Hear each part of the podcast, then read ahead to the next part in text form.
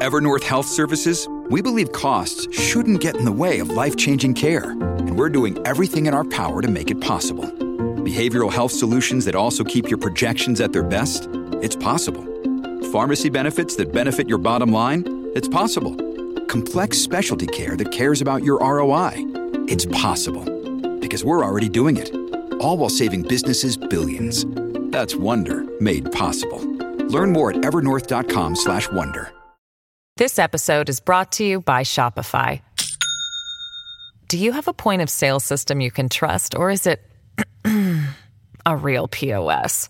You need Shopify for retail. From accepting payments to managing inventory, Shopify POS has everything you need to sell in person. Go to shopify.com/system all lowercase to take your retail business to the next level today. That's shopify.com/system.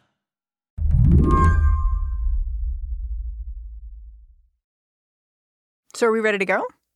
I think so. Okay, Jordan Weissmann. Yes. I would like to introduce you to someone, which is yourself. Oh. From like 9 or so months ago. No, don't do that. This is going to be this is going to be brutal. Jordan Weissmann covers the economy for Slate. I don't want to confront the the ghosts of economic predictions past. please. Please. Anything but that. He is pleading for mercy here because he knows exactly what I'm about to do. I'm going to make fun of him. So, to set the scene, President Biden was about to pass his big stimulus bill. Yeah. And there was this concern at the time that if we passed a $2 trillion bill, it would overheat the economy. Do you remember what you said to me when I asked you about that? I think I said, I actually do remember this pretty well. I said that it would actually maybe be a good idea to try and overheat the economy just to see if we could even do it. That we had never really given this sucker a full run. we had never really tried to rev this engine as hard as possible. And this might be the opportunity. You did say that. You Yeah. said it in a more colorful way, though. Did I? You said, we actually should try to overheat the economy. if the economy is only supposed to go in the microwave for like three minutes, we should really go over. We should be aiming for like five or six. Whoops. we did it. ding ding! Burrito's done. When Jordan talked about overheating the economy back in February, it was kind of an admission that pumping money into people's pockets, it could backfire. Specifically, it could backfire by causing inflation.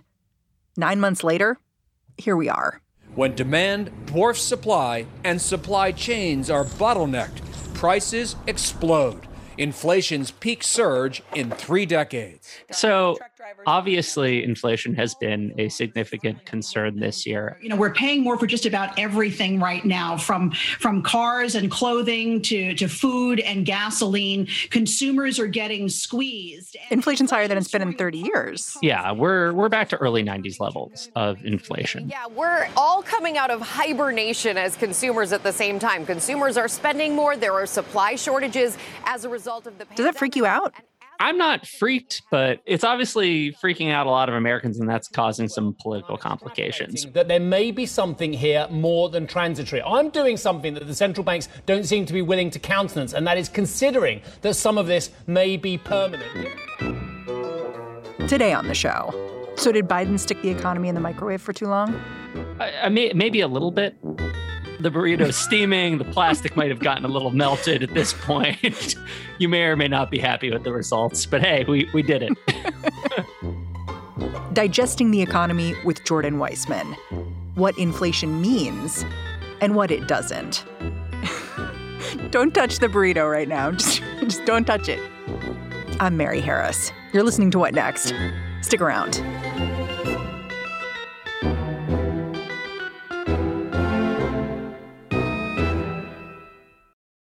This episode is brought to you by Discover. When it comes to your finances, Discover wants you to know they are the credit card that is always there for you. With 24 7 US based live customer service, everyone has the option to talk to a real person anytime, day or night. Yep, that means no more waiting for quote normal business hours just to get a hold of someone. We are talking real service from real people whenever you need it. Get the customer service you deserve with Discover. Limitations apply. See terms at discover.com/slash credit card.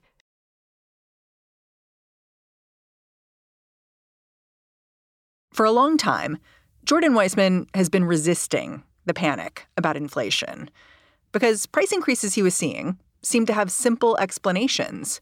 Sure, cars were more expensive, but there was that microchip shortage. Furniture was in demand, but that seemed to be because so many people were at home a whole lot more. Gas prices went up, but, you know, gas prices are based on a whole bunch of other factors, some of which are the whims of an international cartel. Then, this fall, Jordan watched prices creep up more generally across the board. I've gotten a little bit more nervous about it over really the last two or three months, but it was really this last inflation report that I think freaked everybody out because it seemed like inflation had been cooling off a bit or at least leveling off. And then just in october essentially it just it spiked by like 0.9% almost a full percentage point in a month which is just a lot. That that's that's a that's a big increase. For reference the fed's goal is 2% a year. Yeah its official goal is 2% in the course of an entire year. We're way past that point. But a 0.9% increase was kind of startling. And the big argument this year hasn't been whether or not there would be any any extra inflation.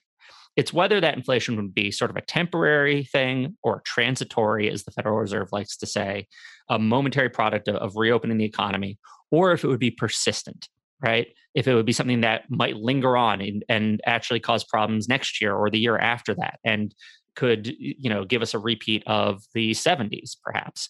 This is the, the two sides of this argument. It's been described as team transitory versus team persistent right?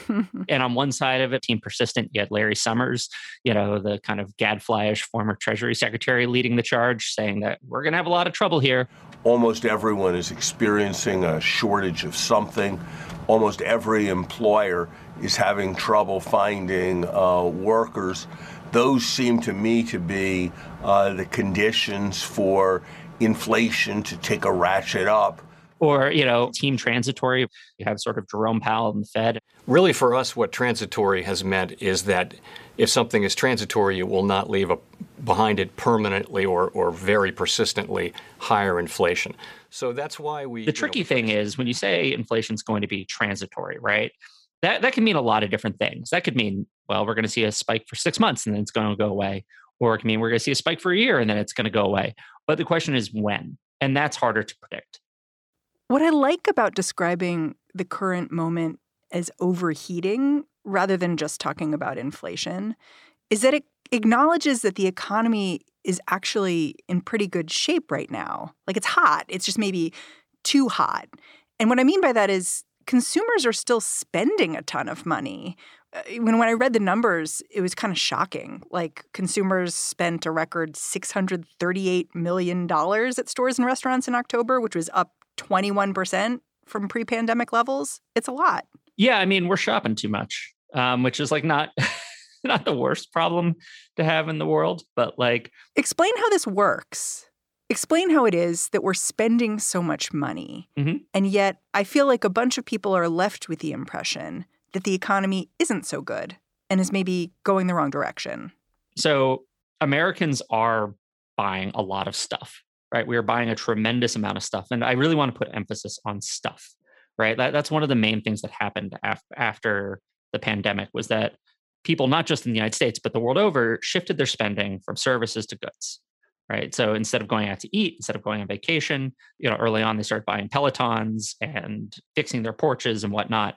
And the stimulus may have given them the money to do that. Well, this this had been sort of going on for a while, even before the American Rescue Plan. But around March of this year, which is when the checks started going out.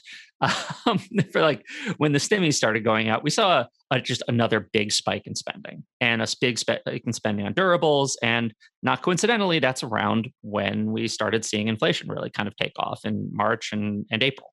And a lot of that was being driven by used car prices. That was a major factor in, in inflation, for instance, right? People were going to buy a new car or a new used car, and there just weren't enough of them. This is one of the issues we've run into. People, you've heard so much this year about supply chains, right? The supply chain can't keep up. But in the end, a lot of what's driving those problems with the supply chains is actually just that we're buying more stuff than ever, and our infrastructure for shipping things and making things uh, across the entire world just hasn't really been able to keep up. We've kind of swamped the system. Especially after a pandemic where companies may have changed how they do business pretty radically. Yeah, some may have cut back on the size of their workforce, or you know, some factories in China may only be working at partial capacity. All, all sorts of issues, but the bottom line is that we're just spending a lot of money on stuff and we've sort of overwhelmed our capacity to make stuff across the world. And it's it's not just affecting the United States, you're seeing it in in other countries too, but I would say inflation is probably it's a little bit worse in the US than it is in Europe. So we're doing this to ourselves? The bottom line is, yeah, that's, and this is kind of the irony of the situation is that Americans are on this giant shopping spree. And what makes Americans happier than buying stuff? Nothing. We love buying stuff, except because we're buying so much stuff, the price of stuff is going up. And that makes Americans sad.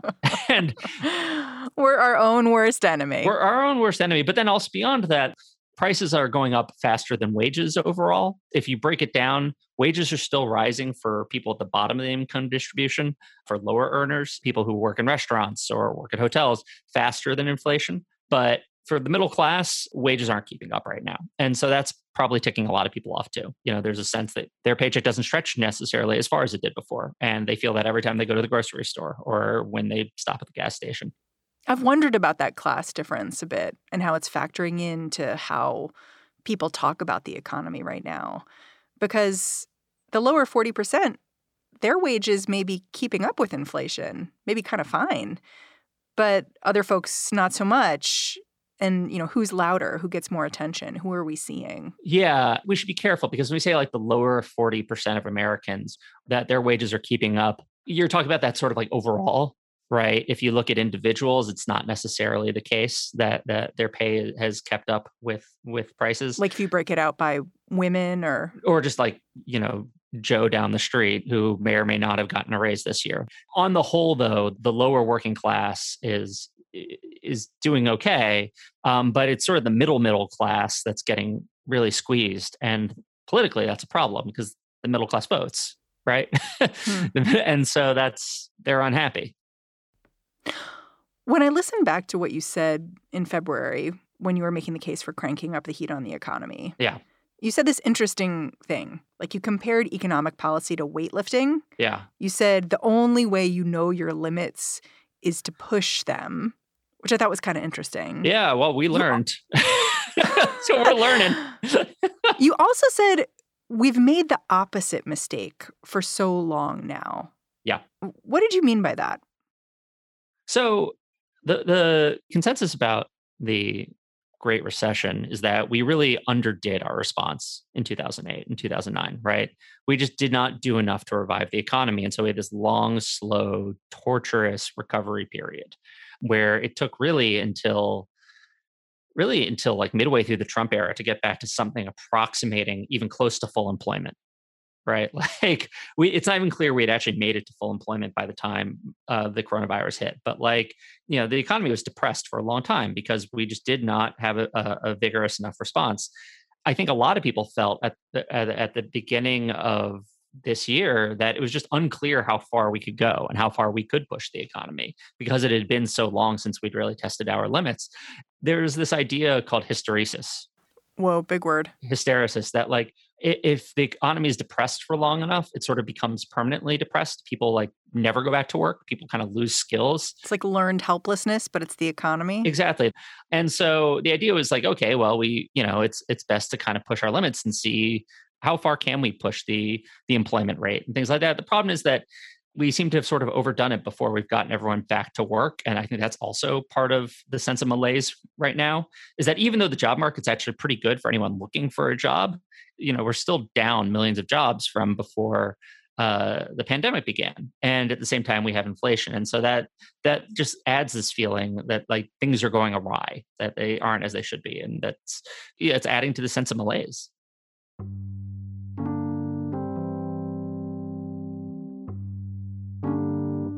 More Humble Pie with Jordan Weissmann after the break.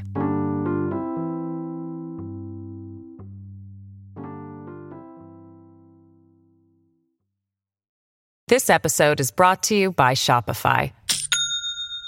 Do you have a point of sale system you can trust, or is it a real POS?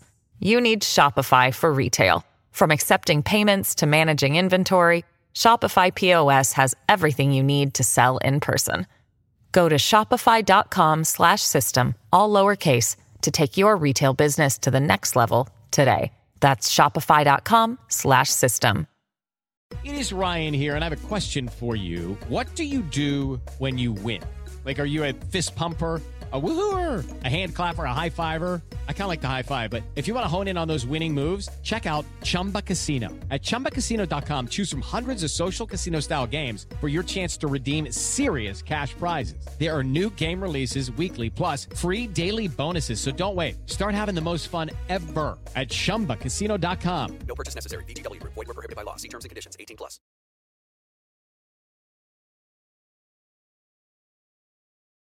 So, the economy is overheated, but the way it's overheated is peculiar.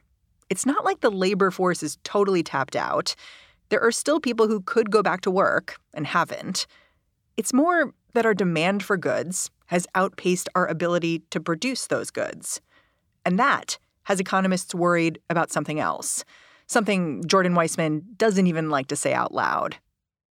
The fear of every economist is that we enter something called a wage price spiral. Uh, which, yeah. Yeah. Uh, yeah. yeah. That's what fear sounds like. Yeah. I mean, like, there's some people talking about that right now. I don't think we're there yet. I mean, Jerome Powell has explicitly said Yeah. we're not there yet. Lots Yeah. of people are saying we're not there yet. But it does seem like this looming horizon thing. I should probably get out of the predictions business before you lord this over me. but okay, so first, a wage price spiral, just for for the listeners at home, is exactly what it sounds like. Wages go up, prices go up. Workers in respond demand higher wages because prices keep going up. The thing about that is they became a big concern in the 70s when you had like a much more unionized workforce and, and workers had sort of automatic cost of living adjustments baked into their contracts. Yeah, they would have these contracts that would like respond to inflation. Right. And like people were very aware of that at the time. And that that's just like not really an issue today. Because so few people are unionized. So few people are unionized. People don't typically have like automatic cost of living increases like baked into their terms of employment. So you could sort of see it happening with lower wage workers because businesses have to compete so hard to to hire. You could kind of see it in that in that part of the labor market. But I personally just find it hard to believe that we're heading for like a, a sustained wage price spiral, even though that is something that I, I've people have started murmuring about because wages are rising and prices are rising, at least for the moment. Well, how would we get out of a spiral like that? Is that part of the fear around it? Well, so in the 70s, what they did is they crashed the economy, or in the 80s. Like that's Paul Volcker just like, you know, raised interest rates sky high and plunged the US into a very sharp, albeit brief recession, a notorious double dip recession in the early 1980s. That is pretty much how he broke inflation or tamed inflation. So the solution to inflation is to open up a fire hose on it, but that doesn't sound like a great plan. Well, no, and and that's why the whole argument about whether this is something persistent we have to worry about or temporary is so important, right? Because if we're really at the beginning of like something persistent and like there is some kind of wage price spiral waiting to happen, then yeah, you you kind of want the Federal Reserve to really step in and, and do something about it. But if it is just the economy working out its kinks after the pandemic, or at least after opening up from the pandemic, and like eventually all this is going to kind of fade on its own, then you, you probably shouldn't, you know, force the country through an economic collapse to do that. You should just you should just sort of grin and bear it through this brief, unpleasant period of rising prices and allow things to settle. I think a lot of people at this point are kind of looking for a middle ground. But so they're not going to raise interest rates. They're going to just rein other things in before they get to that. Yeah. So we're at kind of step one. The, the Fed is going to soon start winding down its big bond buying program that it was sort of one of the things it was doing to sort of support the economy. And then next year, it's quite possible they're going to be talking about interest rate hikes, but not for a while. So you're really talking about a kind of slow and steady approach here, which seems like a good idea. But it seems to me like the one person who doesn't have a lot of time here is Joe Biden, because he's steering down the 2022 midterms. And there's all this agita about the quote unquote economy. Yeah. I mean, it's unclear how bad the situation is for Biden, too. Um, because like here's here's one of the big questions about politics of inflation is how much are people really upset about inflation and how much are they really mostly upset about gas and food prices right? Because those are sort of like the two most visible parts of it that hit people in the pocketbook every single week. And uh, data for progress which is one of our, our favorite think tanks here at slate.com the royal we. Yeah. Did they put up this this funny chart where they found just that like biden's approval rating right now changes in his approval rating correlate like 96% with like just changes in gas prices it's almost one for one. It, it's it's actually remarkable when you look at it. Like especially if you take out the effect of Afghanistan, then it's just like one for one. And so if really the thing that people are mostly pissed off about is the price of fueling up their car, that's actually probably a good thing for Biden. Why? Well, for one, it looks like oil prices are already going down a bit. Thanks partly, it seems, to something Biden's doing right now. He's quietly been encouraging other countries to release their own sort of strategic reserves, and the US is already doing that itself to try and put more supply onto the global market. And then at the same time, it, looks like even though they've been slow to do it, U.S. shale drillers are beginning to rev up production a little bit too. Um, they were kind of sitting back and enjoying just raking in their profits, which is sort of unusual for them. Shale drillers have often lost money in in the recent decades, but they've been making a lot recently. And finally, they've decided it might be a good time to kind of drill for more oil. And so there's a sense that you could see a lot more supply come on the line soon. And if that drives down oil prices, then that's going to drive down gas prices. And so next year, you might actually see gas prices fall a bit. Did the Biden administration do something wrong here to find themselves in this situation? That's this is we're going to be debating this for years to come. Um, I do think it's pretty clear. I, I, I'm not sure anybody would disagree at this point that the checks, the stimmies, probably have contributed to the situation we are now in yeah, that's separate from the political or or moral question of whether or not it was worth it. But if, if you're asking the more narrow question of whether or not anything the Biden administration did has contributed to the issues we're now dealing with inflation, yeah, probably at least at least a bit and probably quite a bit in some senses. In addition to getting in there with the oil and gas prices, making sure that supply is opened up, what else can Joe Biden do to try to move the needle when it comes to inflation? And is he doing it? So like, you know, you talk about like ways to control inflation, like like one one the classic ways through monetary policy, you raise interest rates and you try to cool the economy a bit. Um, and just reduce demand and that and that takes some pressure off of prices. That's that's up to the Federal Reserve.